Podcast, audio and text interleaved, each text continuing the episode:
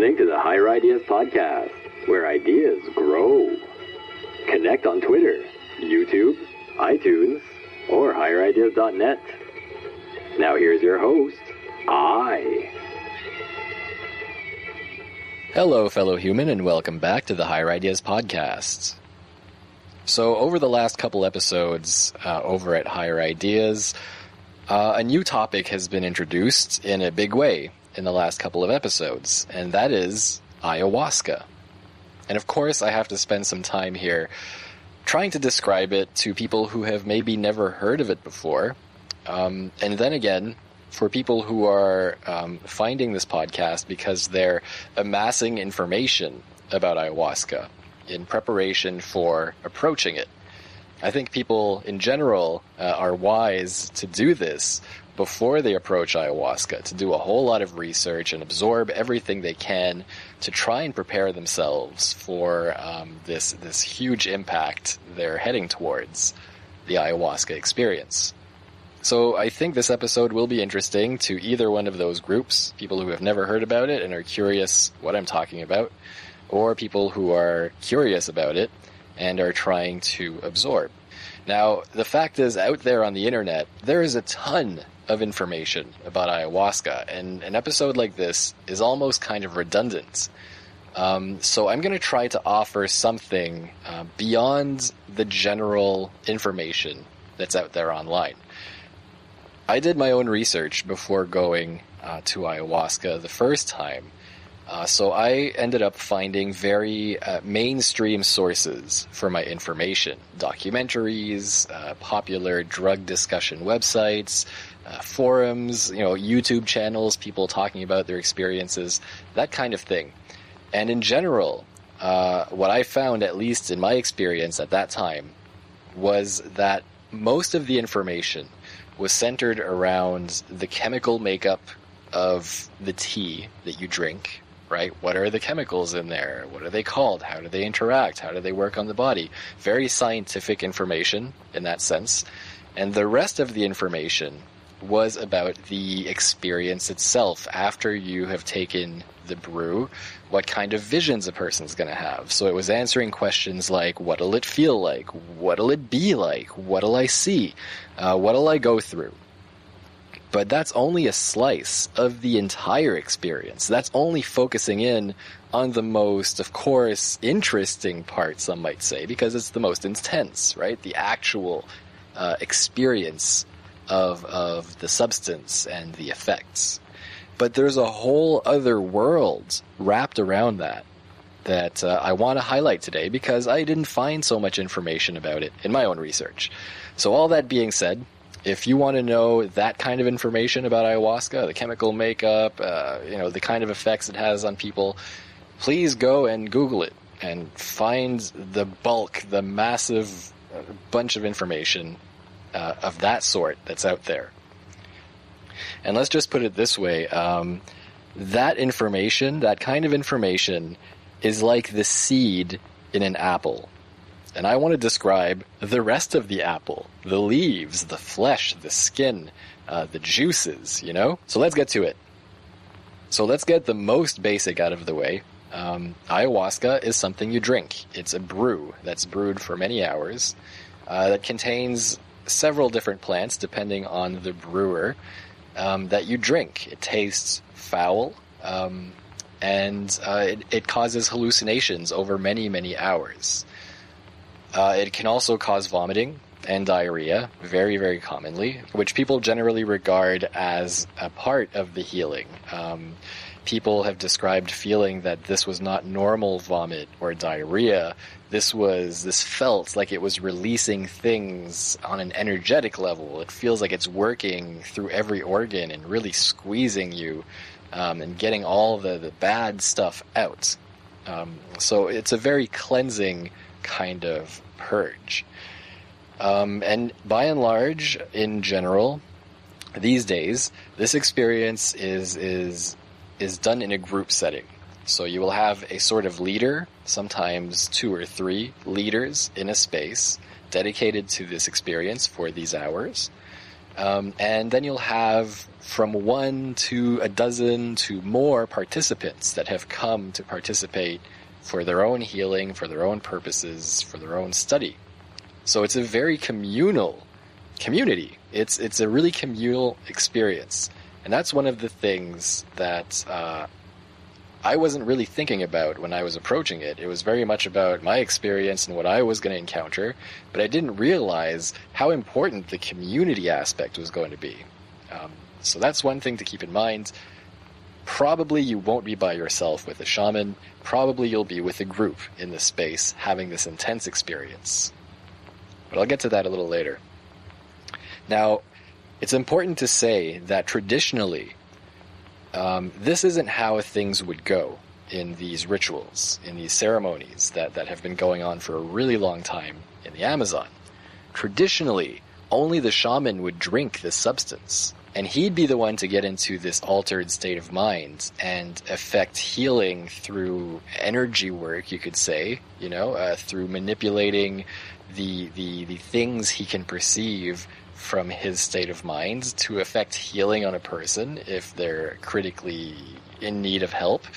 Or in other kinds of situations, it's a more divinatory role, meaning someone needs to find a lost child, or um, someone needs to know uh, who's been stealing their chickens, you know, things like that. And um, as as wild as it may sound, it seems that shamans who are experienced with this substance can take it and sort of take a soul flight and go investigate things and find out information beyond that space, beyond that room, travel through time to find the answer they're looking for. And a lot of the times, at the end of uh, the shaman's experience, he will deliver um, a sort of verdict, a sort of uh, prescription, if you will, so sometimes the result will be instant healing. Um, you know, uh, you had a fever and I've, I've quelled it. It'll be okay. It'll pass. Take these plant medicines, perhaps. These plants said they can help you, so here you go. And good luck, right? Um, or the result from the shaman's investigations could be sort of life advice, uh, uh, uh, something the person needs to change in their behavior that will solve the problem that brought them to this shaman. For example, in one of the ayahuasca books I've read, it's described that a man comes to a shaman um, asking for healing on his foot. So the shaman drinks and investigates the situation, and after everything, he tells the man, There's nothing really wrong with your foot. But I noticed that uh, many times a week you go and you get really drunk at a bar around the corner from your house. And every time you get so drunk that you come home and and trip on that cement step coming into your house that has a, a, hole right in front of it, and you twist your foot every time, but you're too drunk to remember. So just stop getting that drunk or fix the hole, and that's the cure, right? So it's it's it's kind of hilarious, but that's the kind of work. Uh, that's the kind of position these shamans would have, these ayahuasca shamans, um, these are the kinds of services they would perform by drinking the ayahuasca. But as I said, in general, historically, only the shaman would drink, and the person coming to the shaman for immediate healing or advice, etc., wouldn't drink the stuff. This is a very new phenomenon only in the last couple of generations, uh, since basically the 60s when adventurous hippies started traveling down there and hearing about this substance and paying shamans to let them drink it. And it's become a business over time. Um, it's it's got its negatives and it's got its positives that this is happening. But to me, definitely one of the positives of that shift um, is that basically anybody undertaking uh, this experience of drinking ayahuasca with a shaman in these uh, settings, anybody doing this is embarking on a shamanic apprenticeship. No matter how short their journey may be, it may be that a person drinks only once and and says, "Okay, that's enough for me. That's all I need. Thank you, sir." Um, as I thought I had, uh, I didn't think I'd ever touch this stuff again after my first time. Or it may be that the person is compelled to continue uh, exploring this mystery and eventually find themselves becoming uh, a, a, junior shaman or some kind of healer or someone who's very good at at navigating the experience to the degree that they can then start providing the experience for others. So it's kind of a beautiful thing. It's kind of a great thing that it isn't only exclusive to people who are approaching it with lifelong dedication from the get go. It's kind of nice that it's opened up in a way and and is now available to anyone who who wants to experience it, um, which which is kind of an opening up to the recruitment of new healers and new shamans in the world, which I think is great. I think that can only help. Uh, only though if if people are serious about it and approach it with respect, and this thing doesn't get dumbed down to some kind of thrill like skydiving or something. Um, please approach it with respect if you are planning to approach it, and please realize that that point that you are embarking by drinking this substance. Um, you are sort of throwing yourself into the shamanic initiation, um, and and you must approach it with some kind of respect uh, that reflects that. I mean, another way to look at this that really sort of wraps it up nicely is uh, the Native American spirit quest, right? Sometimes that has drugs involved, uh, such as cactuses or mushroom, or sometimes it's pure spiritual energy involved in this this this manhood quest uh, that that um, people would undertake in these cultures. It, it's it's a trial. It's uh, a journey that is meant to change your life. Uh, you're seeking something and, and you're hoping that the spirits come through and deliver a message or healing or a solution to you. Instead of asking the shaman to do it for you in these group ritual cases, you're taking it yourself and saying, I'm going to do my best to find it and face it myself.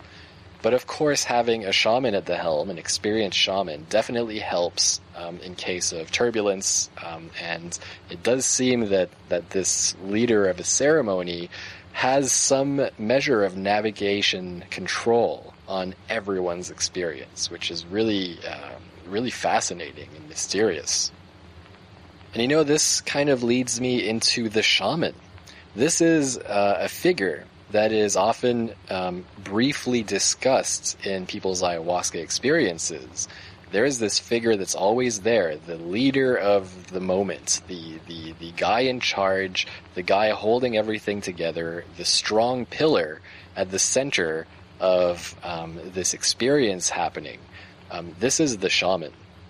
And this can be a man, this can be a woman, but what counts is that this person has experience with this substance with these forces and is able to um, modulate things as the need arises. And of course, most importantly, this person stays cool under pressure because people can panic. People can have really serious uh, sort of um, emotional purges happen during these experiences. They can start to freak out, uh, kick against uh, whatever is being shown to them.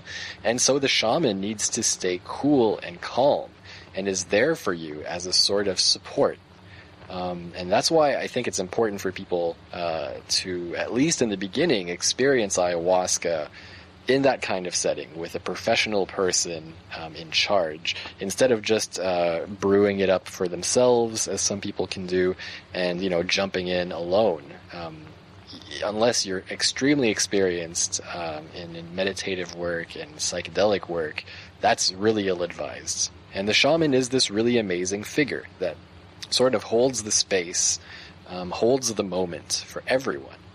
And of course, the shaman can come uh, to anyone in this space at any moment that he feels compelled to approach to do uh, some kind of work, uh, blow tobacco smoke over the person. There's a lot of tobacco smoke blowing in these uh, ceremonies. it, it is a, a, sacred tool to them. Um, you know, there may be some spraying of perfumes uh, through the mouth. They may take it in the mouth and blow it out over the person, causing a mist. Um, they um, may come in and, and suck on the person um, in, in, in, various places of the body, sort of, uh, you know, just suck in energy trying to release a blockage for someone. Um, is that theater? Is that actually sucking out energy? You know, that's debatable, but the point is for that person in that moment, that means something. and it does affect things. So it's sort of theater, it's sort of legitimate energy work, it's mystical, and it's theatrical. Um, it, it's it's it's quite amazing. It's quite amazing to see this person at work during a ceremony. And that's something I hadn't extensively known about before going over there. As I said, most of what I've heard about ayahuasca, um, people seem to describe their experience, and the shaman is sort of over there doing his thing, and they don't focus so much on him or her. But yes, this figure is an essential ingredient in uh, the full, quote unquote, ayahuasca experience. So it's important to know uh, wherever you go, whether it's in a city, whether it's in a jungle, it's important to know from other people. Word of mouth is important. Um, to know that this person knows what they're doing, that this person can handle a situation, and um, you know is a good person, not a, a scoundrel or um, a manipulator or you know a money grubber. You know you have to know that these are good, solid, reputable people because you're going to be putting your your sanity in their hands, basically. Um, don't just put that in the hands of anyone. And that brings us to the ritual, to the ceremony. So here we are, a bunch of people in a space. Uh, if you're in the Amazon, it's probably a wooden maloca, as I've described in episode 42. Um, if you're in the city, it may be a quiet place out of the city, you know, in the woods somewhere, some cabin. It may be a quiet basement. You know, it could be any number of spaces. But what counts is during these hours long ritual slash ceremonies, here is a group of people come together drinking um, a substance that will cause them to open up in very vulnerable ways. And here everyone is waiting for the energies to come, for the moments to happen that people need individually here and there. And you will hear people having their moments. Uh, if you're in a group, um, you will be distracted from your own experience sometimes by someone across the room who starts moaning very loudly. Um, I've had an experience in a group where in the middle of the ceremony, a woman across the space started having what sounded like a massive, almost painful orgasm. Moaning and shouting and struggling, these these uh, you know these really um, these really uh, reflexory um, um, utterings coming out of her, and it sounded like she was either giving birth or having a really powerful orgasm. Now, both of these things are extremely personal moments. And here we are all together in this space, everyone listening to this, everybody experiencing this woman's experience for the time that uh, she became loud. And that affected my own um, direction in, in that particular ceremony. My my experience was shifted towards thoughts of sexuality and things like that because of of, of her um, um, upstart, right? But that was also part of my healing. That that led me into sexual and birth related quarters of my enlightenment and healing. So everyone is together. Everyone opens up and you may be affected by someone else at the other side of the space just by the sounds they make, just by the the shocking moments that may happen. A person might have a freak out and that might impact everyone else. A person might start crying their heart out because some difficult um, difficult experience has come up and is resolving for them. So they're having this emotional outburst, and everyone else in the space, although they don't interfere and mostly keep to themselves, you know, the shaman will come and help that person, but everyone else witnesses it. And that's really another thing I hadn't heard much uh, warning about warning, you're about to basically get naked with a group of people, emotionally, spiritually naked. And you can't go in there with reservations because that's what the ritual is. The ritual is everyone's heart opening together in a space that, that is regarded as a sacred moment. And when everyone's egos are down and everyone's hearts are open together in this space, this is the space for miracles and healing and and and necessary shifts to happen. Um, what I'm trying to describe here is that ayahuasca alone does not affect all of the healing. A significant portion of the healings that can be experienced in ayahuasca come from the community. The communal experience of all of we humans come together in this space in respect and mutual um, understanding that we all have issues. We're all working with something.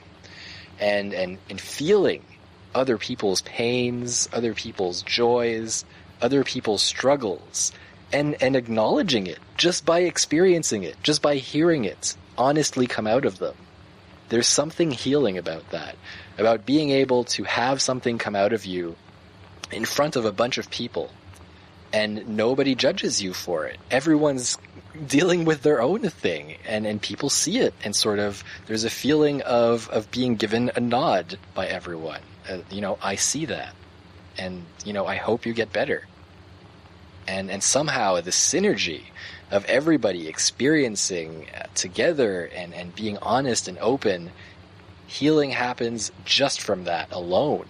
Not to mention all the other layers at work the, the medicine itself, the shaman's uh, interactions, God, you know, the spirits, uh, energies. You know, there's so much mixing together in that boiling pot of the ritual.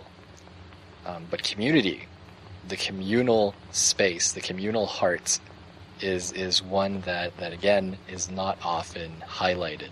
So I'm happy I could highlight it here. It's really, really um, an amazing feeling, um, a humbling feeling. Um, and it just teaches you so much about what humanity could be.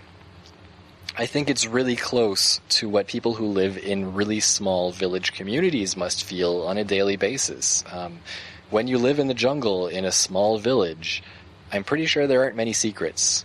And just from experiencing little details, um, living with Maestro for a while, um, I saw even the cultural differences in the cities. In in Tarapoto, the city, the small city that um, that the shaman was based in. Um, for example, his son, um, I heard him having sex with his wife in the room right next to me because the rooms didn't have ceilings. Uh, it was a big sort of house, uh, sort of like a big garage with uh, segmented rooms with no ceiling. And they did it with no shame. And everyone was in the house and everyone can hear it. And that's not something you're used to in these Western societies where we're all sort of segmented off and separated from each other. So even those little moments outside the ritual, um, again, community, um, experiencing uh, a culture where there are less barriers and um, people are more honest about you know their lives about humanity about about you know really human things about themselves. There's something really healing about that. But in the space of an ayahuasca ritual definitely that'll come out. Um, that kind of vulnerability that kind of nakedness will come out. And it's okay. It's part of the process and now another thing you'll encounter in these typical ayahuasca ceremonies are the songs I gave you an example of one of those songs in episode 42, but these songs are called Icaros. And they can be short, they could be longer. They have all sorts of different styles. Um, some of them are all high notes, some of them dip into the low notes. Uh, some of them are all over the place, but they're just amazing. When performed by skillful um, shamans, they're just, they're beautiful especially under the effect of ayahuasca, when everyone's heart is opened, you seem to feel a whole other level to these beautiful songs being launched into the space once in a while. And and I've taken part in certain ceremonies that have three shamans at the front of the room, all of them chanting together. Some of them seem to be chanting different songs that mesh perfectly with uh, the other songs, and it sort of becomes a concert and you know, one way that I sort of describe in my own mind um, what an ayahuasca ritual is, is a concert. A beautiful vocal performance by really skilled chanters under the effects of a trippy substance that, that only raises your appreciation of what you're hearing. But this is a concert where miracles might happen. So let's just put it this way at worst case scenario, you're going to have a really amazing concert. Best case scenario, maybe a miracle will show up. It's it's you never know what'll happen in a ritual. That's another thing. You never know. You don't know what's going to happen anytime you drink ayahuasca. And no one can promise you anything's going to happen. Uh, the last time I went to Peru, there were a couple of Australian guys there who just weren't getting visions. Uh, for two, three ceremonies, they weren't getting any visions, and they were getting really disappointed, sort of blaming the shaman for it, thinking, you know, the medicine was no good. But if you're not ready for the visions, it's just not going to happen. You, no one can force it. Not even the shaman, I don't think. I think the shaman can help make it more likely, but really, um, for the medicine's interaction with you and what'll be brought up, that's entirely between you and the substance um, and destiny in a way. Are you ready to face what it wants to tell you? Or are you open to hear it, right? You can always struggle against medicine. You can always struggle against healing. And if you're lucky, the medicine and the healing is usually stronger than you can struggle. Sometimes, most of the time, in my own case, I need to be dragged into it. So I think now that should give people a pretty good idea, even if you've never heard of ayahuasca, of what I mean when I talk about the ceremony, when I talk about the ritual. These are words that sound really religious in nature and sort of maybe um, icky to some people. But when it comes to ayahuasca, this is what the ritual is. Um, as Maestro described to me one year, um, it's just my heart open and your heart open in this moment that we've set aside for this sacred sharing to happen. Now, there's another thing a person might encounter in their ayahuasca experience, depending uh, at which location they go. Um, if you're in the city, it's less likely. If you go into a jungle somewhere and try to do it in a more quote unquote traditional way, you're more likely to encounter the dieta. Now, the dieta is a sort of a period after your first ritual. Um, upon arrival, you'll have your first ritual, maybe that night, uh, but as soon as possible. And then for the next amount of time that you'll be there, if you're going to be at this camp for a week or five weeks, whatever amount of time, um, sometimes the person running the space will decide that you need to go into isolation for the rest of the time that you're there, which means you've got a little spot out in the jungle, uh, away from even um, you know this this shaman's area, um, really sort of out of contact from anybody except yourself and nature. And you're going to be by yourself day and night, only uh, receiving contact uh, from the shaman or his assistants when they bring you food throughout the day. And what you'll be eating is is um, absolutely unstimulating. That means no salt, no sugar, very little, if any, flavor. Um, it'll be stuff like bland rice with absolutely no spices, so it only tastes like water barely even tastes like rice. Um, the most flavorful thing I experienced in my own dieta was uh, boiled uh, baked potato with absolutely nothing on it, but only the flavor of a potato after being isolated from any flavor uh, was so intense and beautiful, and I gained an appreciation for uh, simply the taste of potato, this humble taste of potato, was the sweetest spice in that uh, scenario. Because you can imagine day after night after day after night of, of flavorless food, very minimalist food. So uh, boiled plantain, potato, and rice, and uh, sometimes some sort of uh, gruel, like oatmeal, right? And the idea is to cut you off from stimulation, to make you more sensitive to make you more um, receptive to energies that are trying to work through you, to um, you know subtle lessons that you may otherwise have not noticed if your senses hadn't become so peaked. It really, really does peak your senses and your your sensitivity in general to isolate yourself from that kind of stimulation. And it's amazing to discover that when you go through a dieta. So as I said, this will go on for a length of time, um, isolated from people, isolated from stimulus, and you're not supposed to think about sex. You're not supposed to masturbate. You're definitely not supposed to have sex because you're supposed to be alone.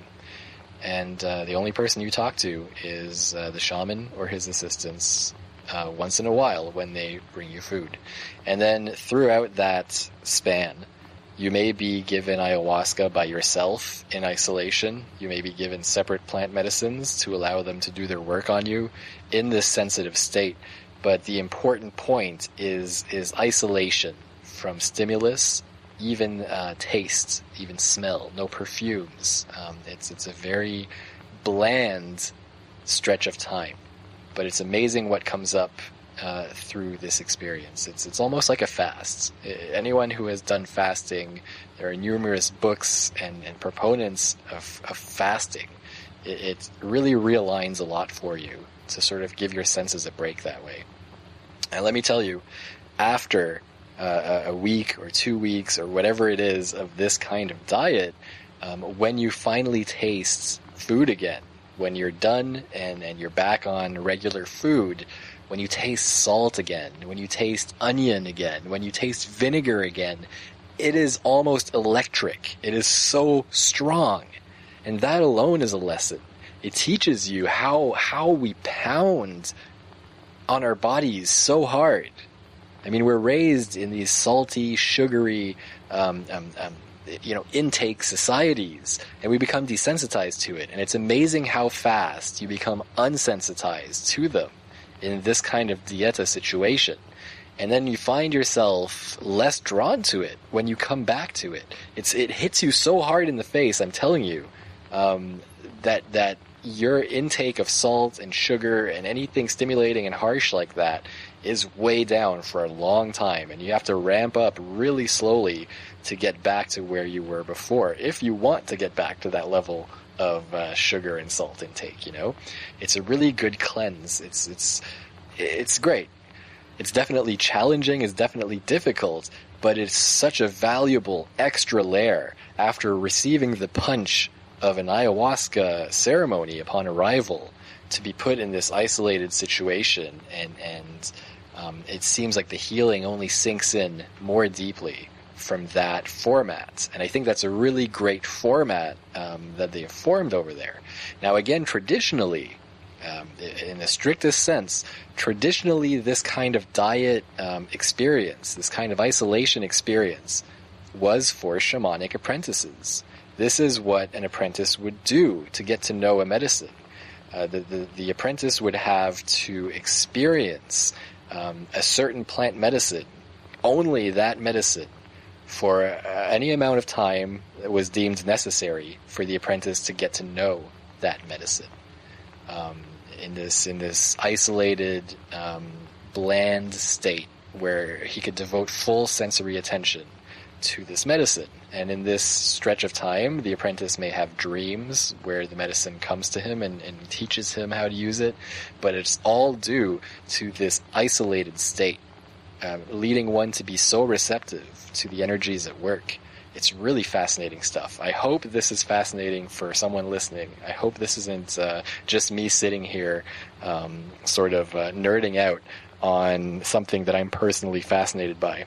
But really, it's the kind of information that I I wasn't told before going in, um, and even now that I'm fascinated by it, I have a really hard uh, time finding more information about it online. It's really, really not that deeply discussed. So I'm glad to share it here to add to anybody's um, curiosity. Now, of course, in my case, it was a really sort of uh, full package deal the way I ended up experiencing it. You had the ayahuasca ritual, uh, and then you had the isolation with the dieta, and I was in the jungle, in the Amazon jungle. Now, that's a whole other layer that is an entire other um, um, level of energy to add into the overall experience that you're having. Because during the ritual, you've got the interaction of nature, uh, the sounds outside. Sometimes, you know, a bat will fly through the space in the ceiling and you'll hear it flapping around. You know, you'll hear an animal call outside. Um, there's all of this, even the weather. Even the weather, a storm may blow through um, and add to the experience or, or, give it a whole other dimension. Um, this is sort of another level beyond the songs that the shaman is singing. There's the song of life all around. that definitely will modulate the ayahuasca experience itself, jack it up to a whole other level of uh, power. But then there's nature still there beyond the ritual, beyond your actual ayahuasca experience. If you go into the jungle, uh, whether it be Peru or Ecuador or anywhere else this is going on, and experience ayahuasca in nature, you're also dealing with this other impact of running into deep, deep nature and, and finding a way to walk through it and, and um, sort of create boundaries with it and trust, learn to trust that it's not there to kill you, but still be on your guard because there are dangers. You know, there's this whole other relationship that needs to be negotiated um, between yourself and nature just from being in the jungle. I mean, let's put it this way. Let's say you only went to the Amazon jungle just to go to the Amazon jungle. That's already an experience that's going to change you in a lot of ways. So add that to ayahuasca and and and um, the whole community, heart, open space, and the dieta. I mean, this is you can see how ayahuasca, this experience, the whole package, can be such a tremendous force for change in a person's life. I mean, you're just you're just being um, put through all sorts of new experiences on so many levels that, that you can't help but come out a different person.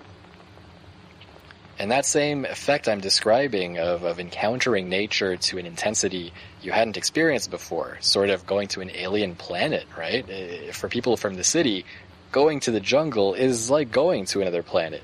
Now, in that same way, just going to another culture has a similar sort of impact, right?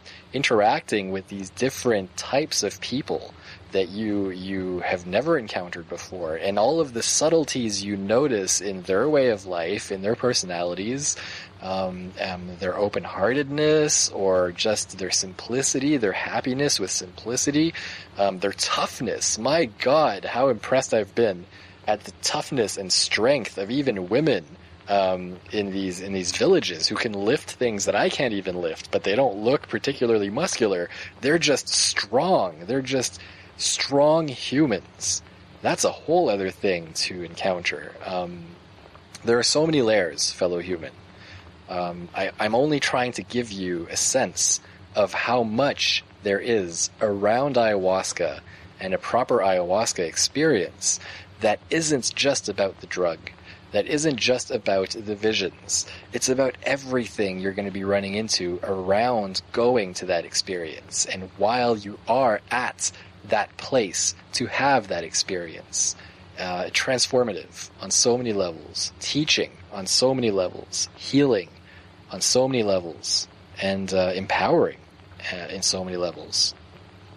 So I'm going to wrap it up here because, um, you know, that was a lot. And I hope going forward, uh, those of you who had no idea what ayahuasca was will now have a certain uh, depth of appreciation of what I'm talking about. Um, and those of you, again, who are researching, uh, looking into setting up their own ayahuasca encounter, I really hope this helps. If you'd like to return the favor, there are many ways you can help uh, me out and the podcast. Uh, first of all, you can check out my book, uh, Ayahuasca Terror and Miracles in the Peruvian Amazon. You can find it at terrorandmiracles.com. If you'd like to find out more about that book, do check out episode 42 and its follow up, episode 43. Then again, you can share this episode. You can comment on this episode. You can help this spread. You could give this podcast life by participating and, and carrying it forward through society further than I can. So please do share on Facebook. Um, every episode I put up, uh, I share on Facebook. So you can share that post on your own wall, in your own groups. Uh, and please, if you have any questions, any comments, find me on Facebook, join me as a friend, and uh, you'll be free to comment uh, under each episode post. Uh, I would love, I would love to see discussion happening on this podcast. So please do join me at Facebook. You can find all of my social media links at higherideas.net. So until next time, fellow human, keep thinking.